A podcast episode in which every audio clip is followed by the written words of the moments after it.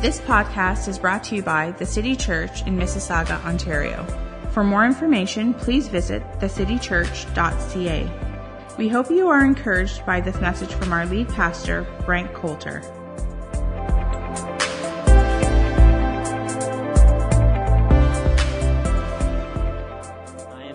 Within the context of our relationship with God, to be thankful for all that we have. And I'm hopeful, I'm hopeful that you have been doing that. And then last week we talked about fasting. Uh, and that was kind of a fun message. I haven't talked about fasting many times in my ministry, and just it was great to look at the scripture and see all those different things. So if you missed any of those messages, they're available on our website or on a podcast. You can catch up along with us. But let's turn again to 1 John chapter 5. 1 John chapter 5 and verse 14 says this, and this is the confidence that we have toward him. If we ask anything according to his will, he hears us. And if we know that he hears us, and whatever we ask, we know that we have the requests that we have asked of him. So we can see that effective prayer and biblical prayer is based on the will of God or the Word of God. And that's why on uh, your prayer card, uh, we have scriptures there so that we can be praying in line with the Word of God. In other words, in praying in line with the will of God. Not just asking for the things that we want or the things that we desire. That effective praying actually starts within the mind of God that we would be praying out His will, that we, we, would want His kingdom come, for His will to be done. Amen? Not just the things that we desire and want that. So effective praying actually starts with us understanding and knowing what the will of God is, and then depending on that, asking for that, that God's will would be done. And we, um, we've been talking about, talking about a lot of different verses, and, you know, I was, I was thinking, this week a little bit about prayer. And one of the great uh, revelations that Jesus gave us, our understanding with, with God, is that He called God Father. And this was kind of a different thing for the religious people of the time, that Jesus really was focusing, focusing on this relational aspect of God, and then he called God Father a close term, in other words, Father. And as I was thinking about this, um, you know, I, my my two kids, my, my wife is actually away uh, visiting her family in Arizona uh, for a week here. And uh, uh shout out to all of you single parents. Uh, I have a new respect for you and all that you do, and I've been praying for you. Ever, my wife's only been gone th- for, it seems like forever. It's been a, just three or four days, and, uh, you know, the house is still standing. Nothing's been burnt down yet, and the kids have made it to school almost on time, um, different things like that. But we went over to my parents' place on Friday night to play some games, just to hang out together. And you know, I, and I always noticed like my dad as a grandfather is completely different than my dad as a father. Does anybody know what I'm talking about? That if you had a uh, just going to put it out there. My dad was kind of a strict parent. Anybody have a strict parent out there? And, uh, but now he's a grandparent and I don't even know who he is. And, you know, he's like, what do you want to eat and what do you want on it? And do you want ice cream and do you want chocolate with that? Do you want caramel? Do you want like anything that they want and how you want it? And a lot of people want a heavenly grandfather, not a heavenly father.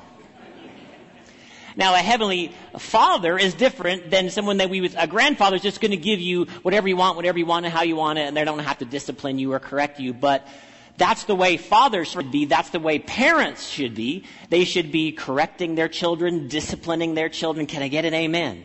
We shouldn't be grandfathering our children. We should be fathering, parenting our children. We shouldn't let it be letting our children just act any old way. That good parents actually correct their children, bring their children in line. And this is what God does with us, with His Word. And this is a big part of what we're talking about, you know, in our relationship with God, that in our prayer time, not only are we asking for change, but we should want to be changed. Not just asking for God to do something in the lives of other people, but as we're spending time in God's presence, in His Word, that within that relationship, God is always changing us. God is always moving us into the image of Christ. So let's turn into another scripture here, 1 Peter chapter 3, verse 12. We're going to talk a little bit of a, of a, practicality about praying today and a little bit about attitudes. And we have a tremendous verse here in 1 Peter chapter 3 verse 12 says this, For the eyes of the Lord are on the righteous and his ears are open to their prayer. But the face of the Lord is against those who do evil. The eyes of the Lord are on the righteous and his ears are open. So prayer time is not about trying to get God to hear us. His ears are already open to the prayers of the righteous. And we're not righteous in and of our own doing. We are righteous because of the righteousness that God has given to us through Christ. So it's not, it's, we, we don't qualify for this on our own, but we have qualified for it because of Jesus. That His ears are open, that He's actually listening to what we are saying. And this is an amazing thing as we think about our relationship with God. We don't have to chip away at the walls of heaven and kind of try to break them down, that God is actually already, his ears are open to what we're saying, which is a great privilege for us. John chapter 14, verse 12, Jesus is speaking here, and he says this Truly, truly, I say to you, whoever believes in me will also do the works that I do, and greater works than these will he do, because I am going to the Father. Whatever you ask in my name, this I will do, and the Father may be glorified in the Son. If you ask me anything in my name, I will do it. John 16, 23. And that day you will ask of me nothing. Truly I say to you, whatever you ask the Father in my name, he will give it you. Until now you have asked nothing in my name. Ask and you will receive that your joy may be full. So Jesus talks about prayer and, and asking God for things, he says, in my name. And when we pray, all, hopefully all the prayers that we pray, and I know the prayers that I pray in, my, in, our, in our private life, in our personal time, we always pray, and I'm hopeful that you do as well. We're praying in Jesus' name. And the reason we do that is because of these verses. But when we say in Jesus' name, we're not saying some sort of incantation. We're not saying something that's kind of like abracadabra that the three magical words out there are in Jesus' name. Though that we, we line this up with our other verses that we've just read, that the first part is, it's not just asking for any old thing. It's asking for the things that are actually already in line with God's will, not just us coming up with our stuff, but asking for the things that God says that He desires for the world, that He desires for our life. So in Jesus' name is not an incantation, is not an abracadabra. It is actually um, something, it's supposed to be an understanding for us that we're praying not in ourselves, that we are actually praying in the access that God has given us through Christ. That we are an agent of the kingdom of God. That we're praying in Jesus' name. In other words, we're uh, not coming in and of ourselves, of our own righteousness. And then we're also not just asking for just desires that we would have, that we want to start, knowing what God's will is, and then asking for those things. So it's, it's more of an understanding that we're coming on behalf or instead of Jesus or in his stead and asking for the things that he would want. Now, if you work for a company and you go somewhere and you have to go and you travel, um, and you're coming on your company's behalf and you show up there, you're not just going doing your own bidding. You're actually doing the things that your company would have you to do, that they're sending you on a trip so that you can accomplish something and do something on behalf of head office, so to speak. So our prayer life is like that, that we're coming in Jesus' name. We're coming because Jesus already came and He has authorized us and He has given us access to God. Now, when we think about attitudes in prayer, um, and as I've mentioned to you uh, many times that you know I've grown up in church, so I've seen a lot of different things in church, and I've seen a lot of different attitudes in church, and I've seen a lot of stuff as it relates to prayer. And as it relates to prayer, a lot of times our attitudes can be kind of in two extremes. There can be sort of a demanding impatience, and maybe you. Um, might have noticed this sometimes in your own life, and I know I have in mine that sometimes we're asking for something and we know that we've lined ourselves up with God's Word and then we've asked for a thing and then the thing maybe doesn't come right away or we don't see change right away or we don't see the change that we hope for or the change that we expected right away. And then we can just get a little bit impatient with God. Can anyone raise their hand that you've been impatient with God? Yeah, it's just something that we feel sometimes Because we, we would think like this if I was God, I'd just give it to me right away. Right? Because, you know, it would just be a choice that I would make, and I would want this thing, and I would want it right away, and it would just make sense to me. And once again, going back to putting our trust in our Heavenly Father, that sometimes, um, does anybody have any children out there, and they maybe ask you for certain things, and it's like, it's not time yet for you to have that. It, it, I'm going to give that to you, but just not, it's not now. Maybe in two years from now or three years from now when you're mature enough to handle it. And this is part of our reliance on our Heavenly Father within the context of our prayer life, that we're going to put our ultimate trust in Him. So our prayers can be uh, sort of Im- can become impatient. We can become impatient with God. Or the other extreme is a complete lack of confidence.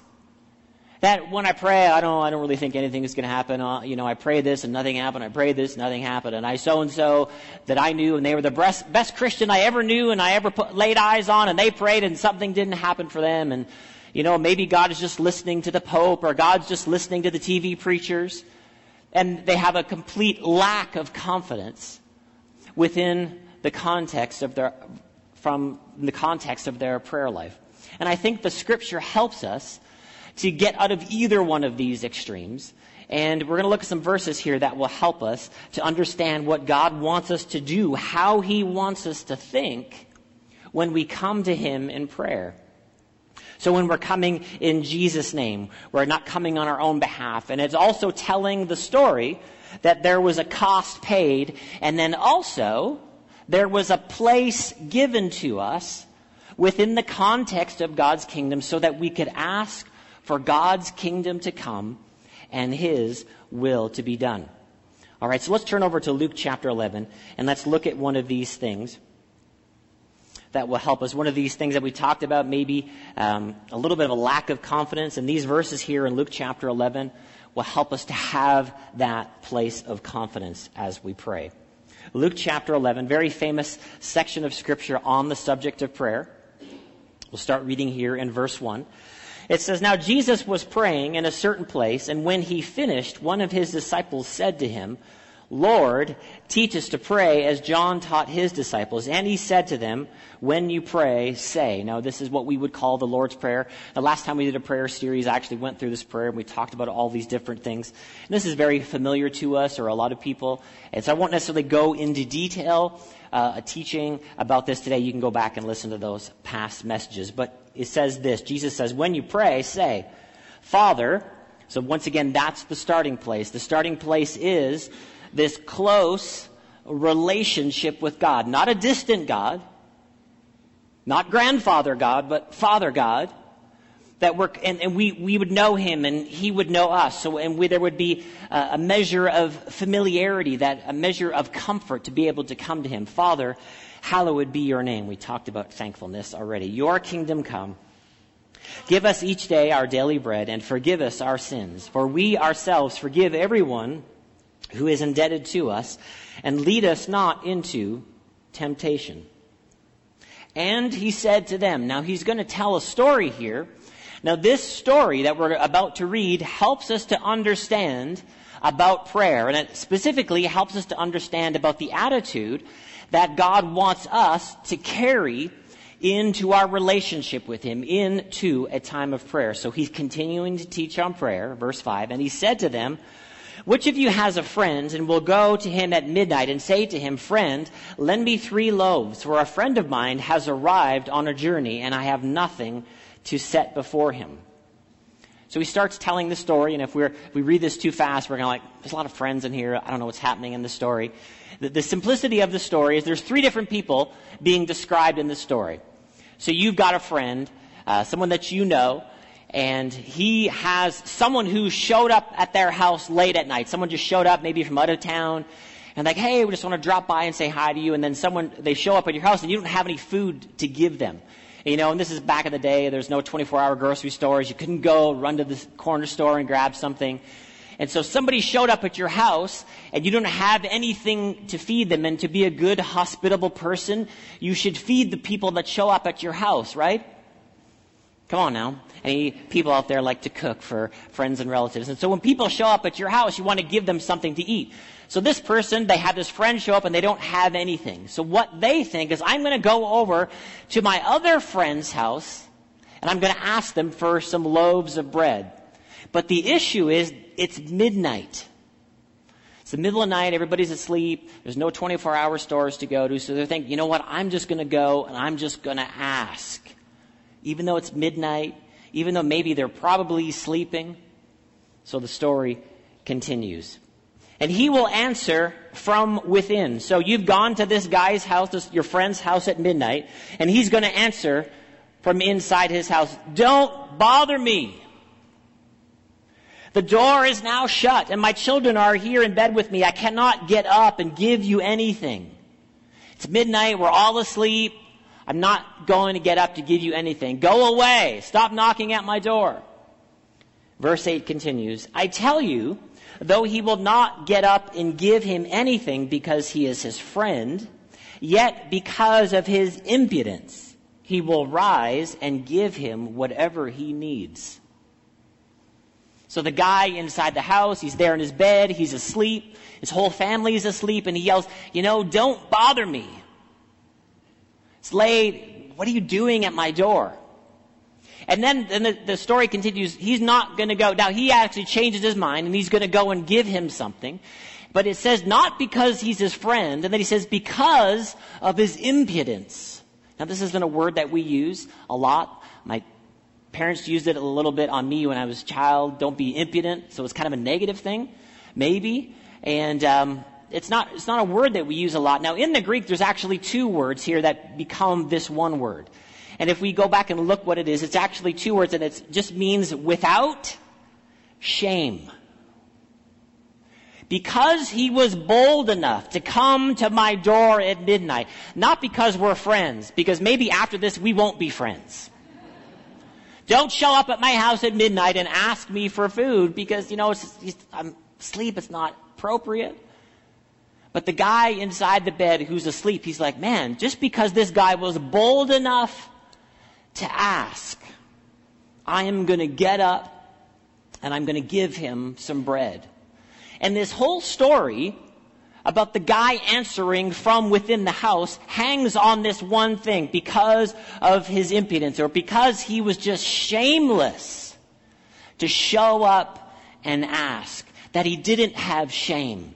See, this is a big part of uh, a religion in the world, and sometimes even the context of Christian religion, that people have a real shame as it relates to God. Because they've done wrong and they've, they've made mistakes and they haven't done right whether with choices they made or maybe they think within the religious context. And, and you will see within religions of the world that people will, uh, you know, build these stairwells and these big, and they'll, they'll tell someone, okay, if you go up these stairs on your knees, and to sort of punish yourself because of all your shame. And if you walk up these stairs on your knees, and by the end, if your knees are bloody, then you can talk to God.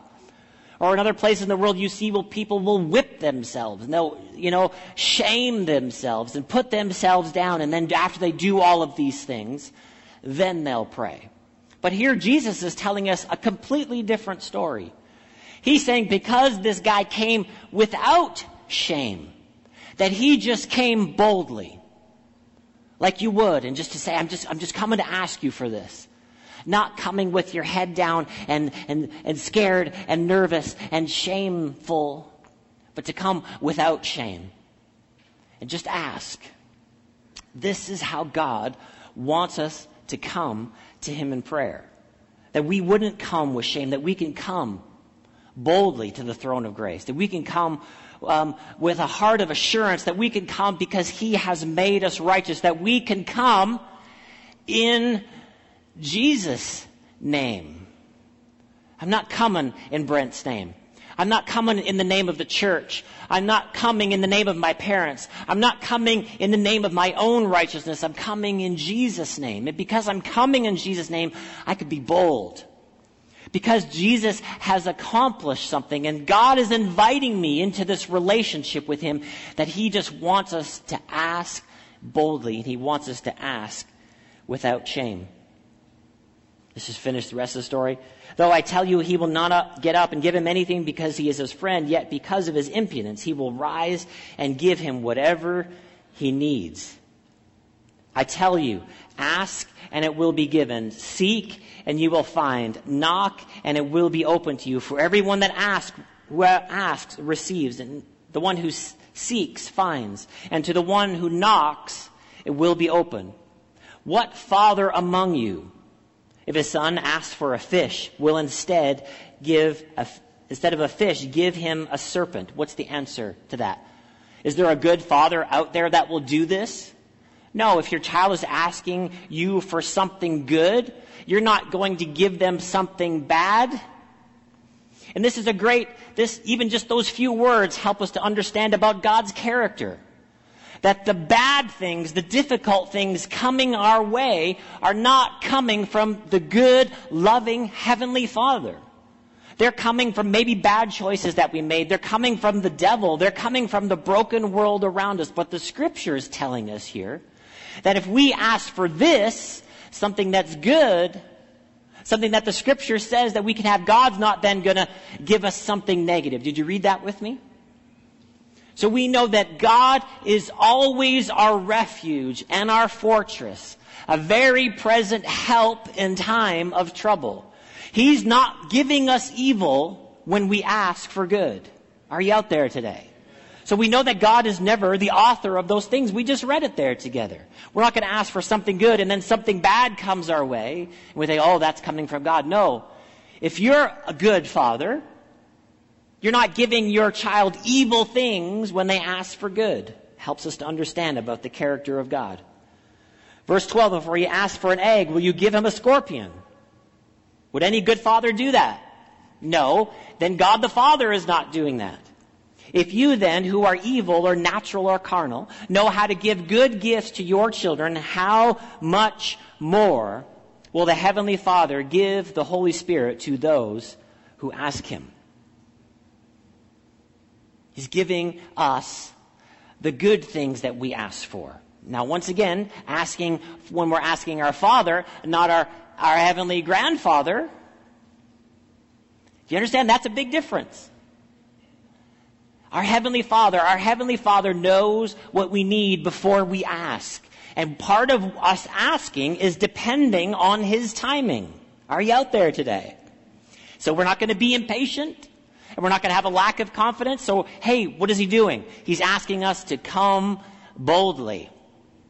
Without shame, with our head held high, in Jesus' name. Not my own righteousness not my own goodness, not my own religiosity.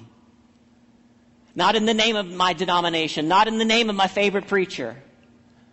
But I come in Jesus' name. He's the one that made a way for me to have a relationship with God. So for us, that should solve the riddle of the lack of confidence that I, that God is actually inviting me to ask. That I don't have to go and just have this lack of confidence in life or in, in my prayer life. And then what's the other side of the coin?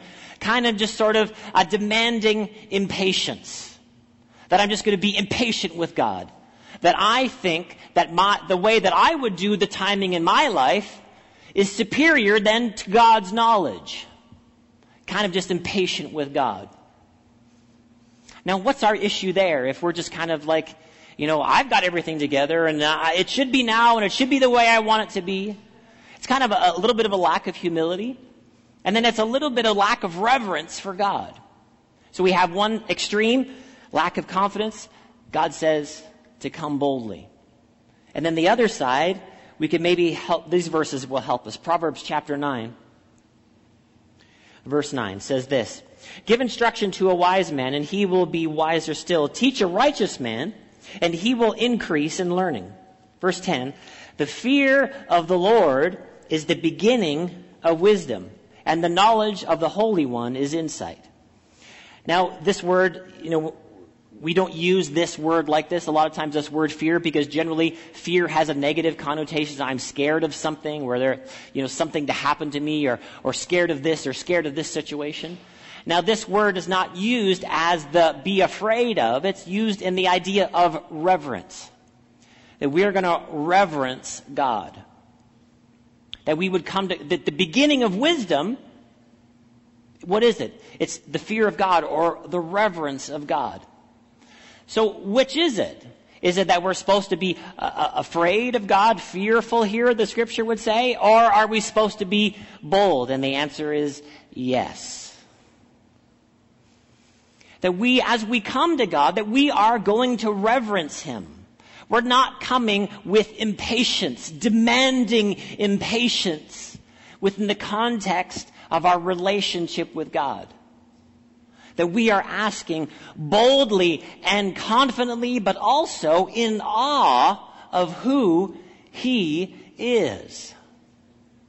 He is the holy, other God, the loving Heavenly Father.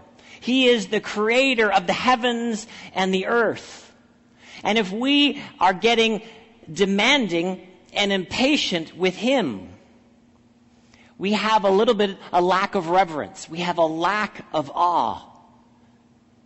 And this is such a wonderful balance for us. This is such a wonderful balance for us in our prayer life that God, that Jesus is teaching us about prayer. And He says, Hey, I want you to come this way. I want you to come without shame. But then the beginning of wisdom is reverencing God. Such a beautiful thing that we can come and we can honor God, but then we can also be bold to ask that we get rid of this lack of confidence. And then we get rid of this demanding impatience. And then we come with awe and confidence. That we come to God with awe of who He is, that we come to Him with a worshipful attitude. But then we also come confidently. We come in faith. Knowing that we can put our trust in Him. We come with awe and confidence. And this develops a richness of our relation, in our relationship with God. Such a beautiful balance for us. The scripture is giving us such a tremendous balance that solves these two extremes that we can come with awe and confidence. Let's turn to Hebrews chapter 4. Hebrews chapter 4.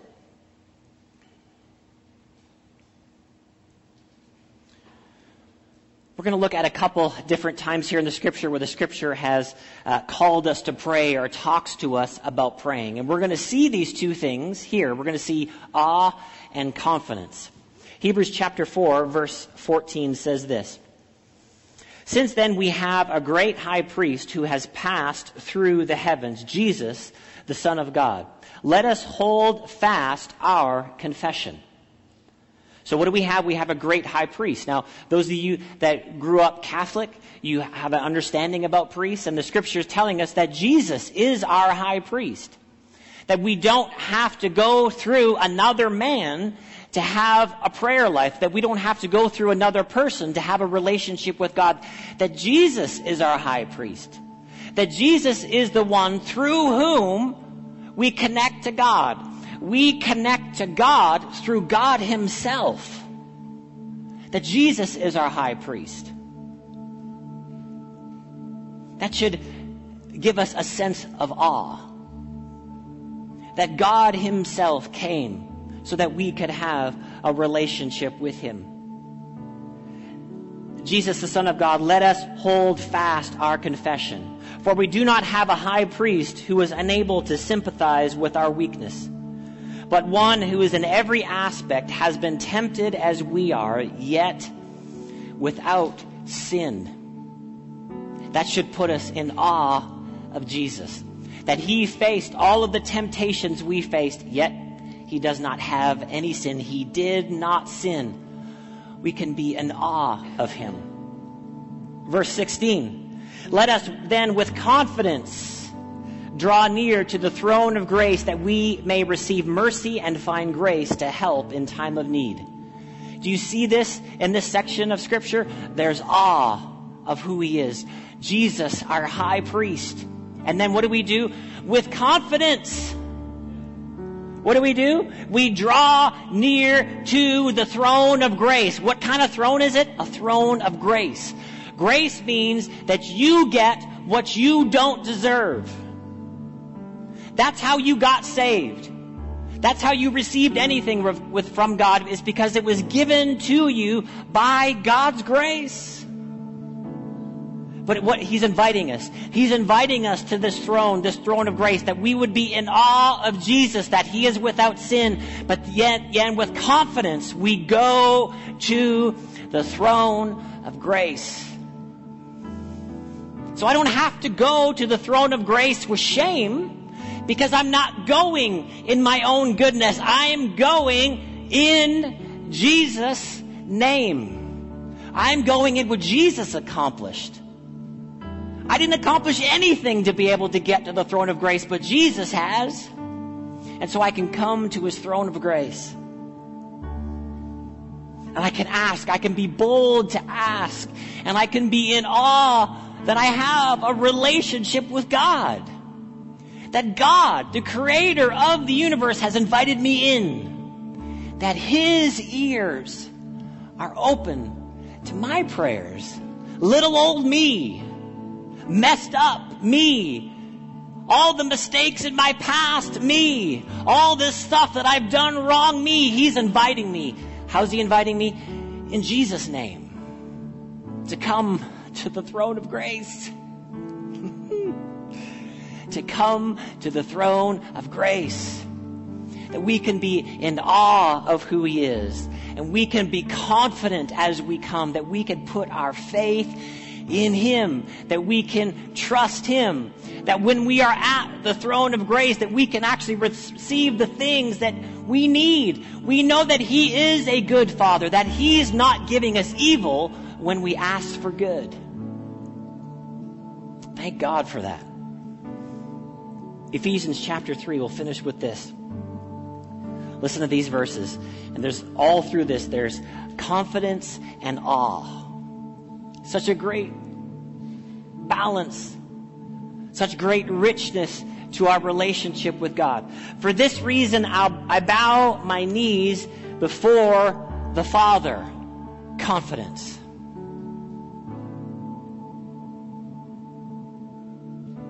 Confidence.